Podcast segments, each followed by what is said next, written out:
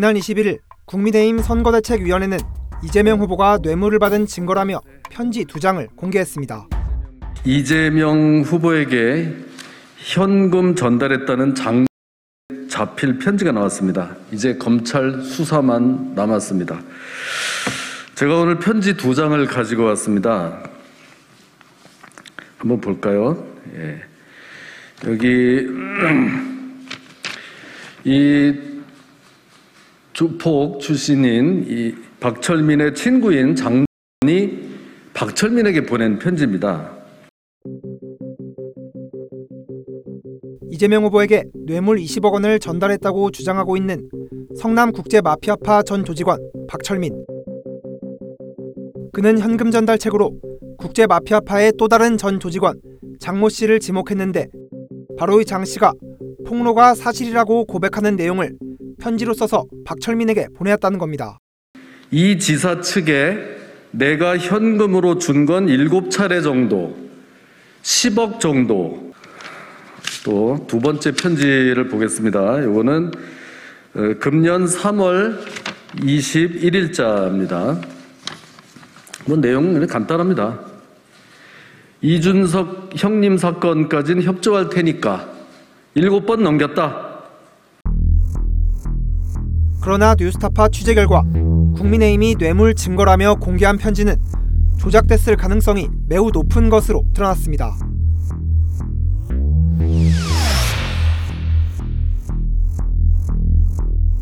이 두 개 편지 중에 특히 이 두 번째 편지 국민의힘 선대위가 공개한 편지 두 장 중 한 장은 지난해 11월, 다른 한 장은 올해 3월 작성된 겁니다.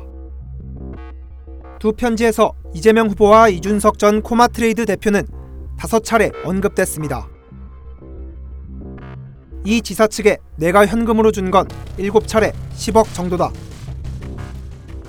검사실에 불러주면 이재명 건은 협조하겠다.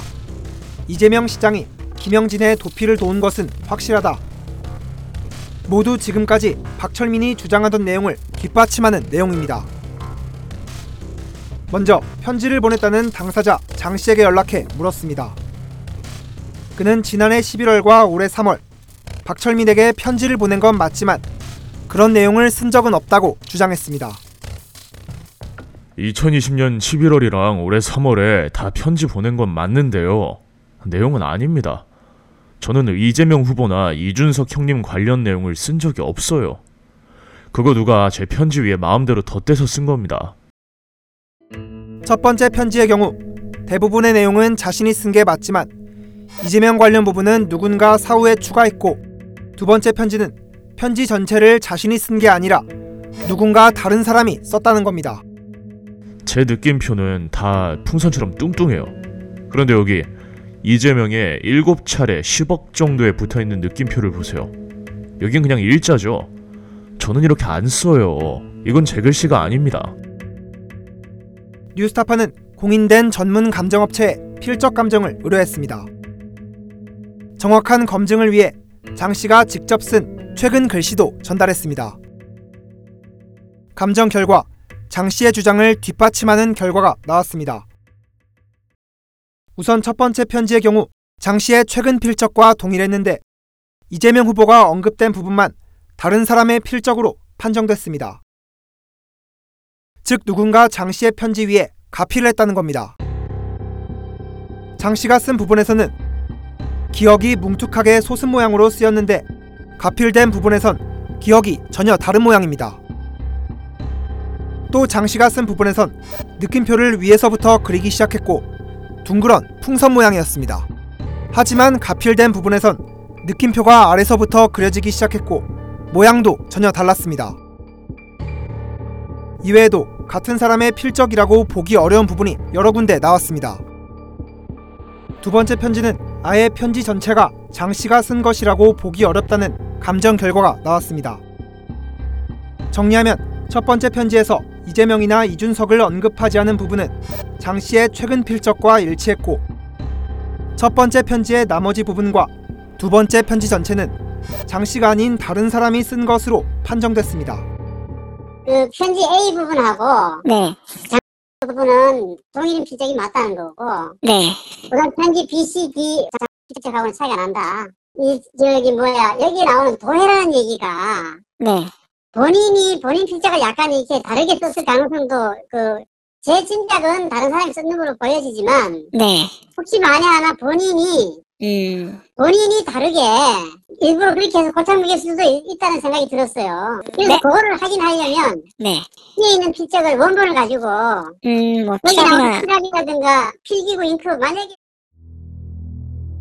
조작을 의심할 수밖에 없는 정황은 또 있습니다. 지난달 박철민이 지인을 통해 장 씨에게 보낸 편지. 이 편지에서 박철민은 자신의 폭로 내용과 일치하는 진술을 하라고 장 씨를 회유하고 협박했습니다. 너가 1억 전달한 것에 대해서 이재명이나 은수미가 아니라 어디에 전달한지는 모르나 현금이 간 것이 사실이라는 그 정도만 협조를 해라. 그쪽 편 들면서 말실수를 해. 내 와이프랑 통화하면서 와이프가 추궁하면 넌 준석이 형 편 들면서 1억이 이재명한테 간지 내가 어떻게 아느냐고. 나, 나 너 또 징역 살리고 싶지 않다.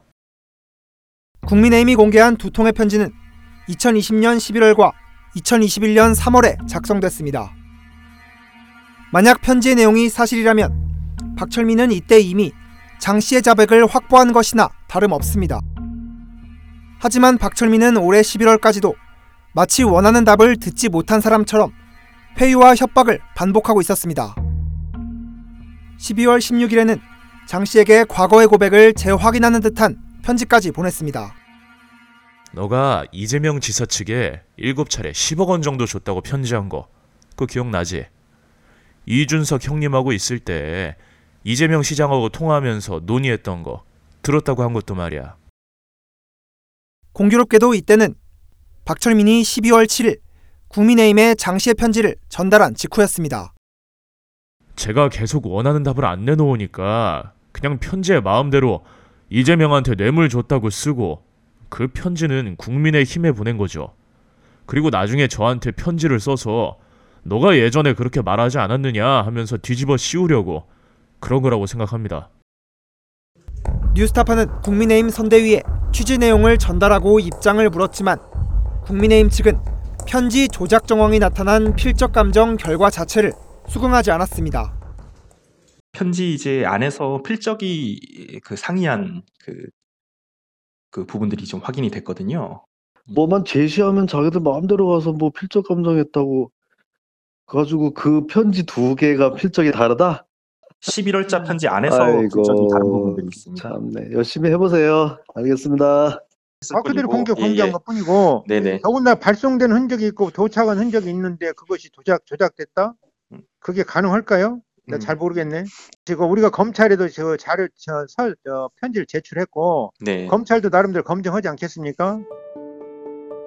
뉴스타파 홍주환입니다.